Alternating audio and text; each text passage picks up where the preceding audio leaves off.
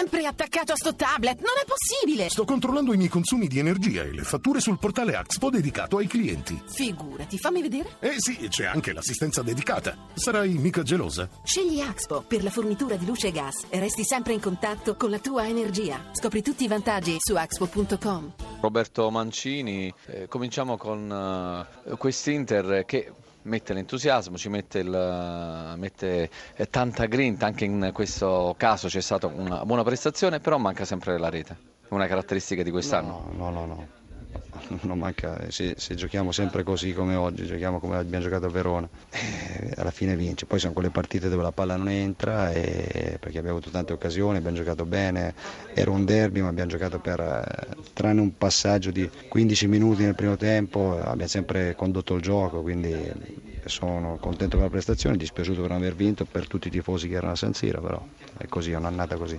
Si può dire che insomma, la fortuna non Uh, si è bendata tutti e due gli occhi con l'Inter, soprattutto c'è stata un'occasione, una carambola di uh, Palacio indirizzata verso la porta, botta sicura, insomma è andata proprio sul portiere.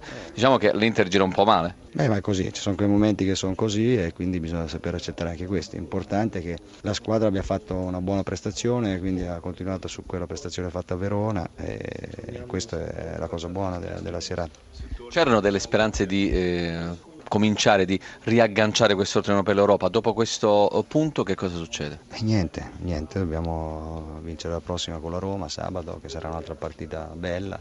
La Roma è una grande squadra e poi vedremo, vedremo alla fine quanti punti avremo fatto se ci saremo saremo felici, se non ci saremo saremo dispiaciuti e lavoreremo per il prossimo anno. Il gol annullato, forse lì c'era il fallo, però l'Inter recrimina un calcio di rigore non assegnato. No, il gol annullato c'era fallo, c'era fallo, quindi eh, ha deciso bene, credo, l'uomo di porta che ha deciso molto male su, su rigore. Studio. Allora, Sergio Brio per Roberto Mancini. Sì, Roberto, buonasera. Buonasera. Eh, dopo 20 partite ovviamente che sei lì a Milano ti aspettavi di più da qualche giocatore sicuramente.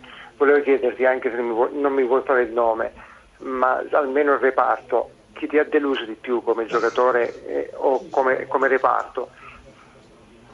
No, io non, non, sono molto deluso sinceramente se non dai risultati perché quando i giocatori... Beh, ma ti aspettavi qualcosa di più da qualche giocatore? No, ma io posso essere deluso da me stesso prima di tutto perché pensavo di avere più punti, quindi essendo io allenatore sono deluso da me stesso. I giocatori hanno, quando i giocatori mettono il massimo impegno nel lavoro e comunque migliorano come squadra, poi i risultati non vengono, vuol dire che in quel momento deve andare così. L'importante è che loro continuino a lavorare, a migliorare e magari il prossimo anno sicuramente andrà meglio.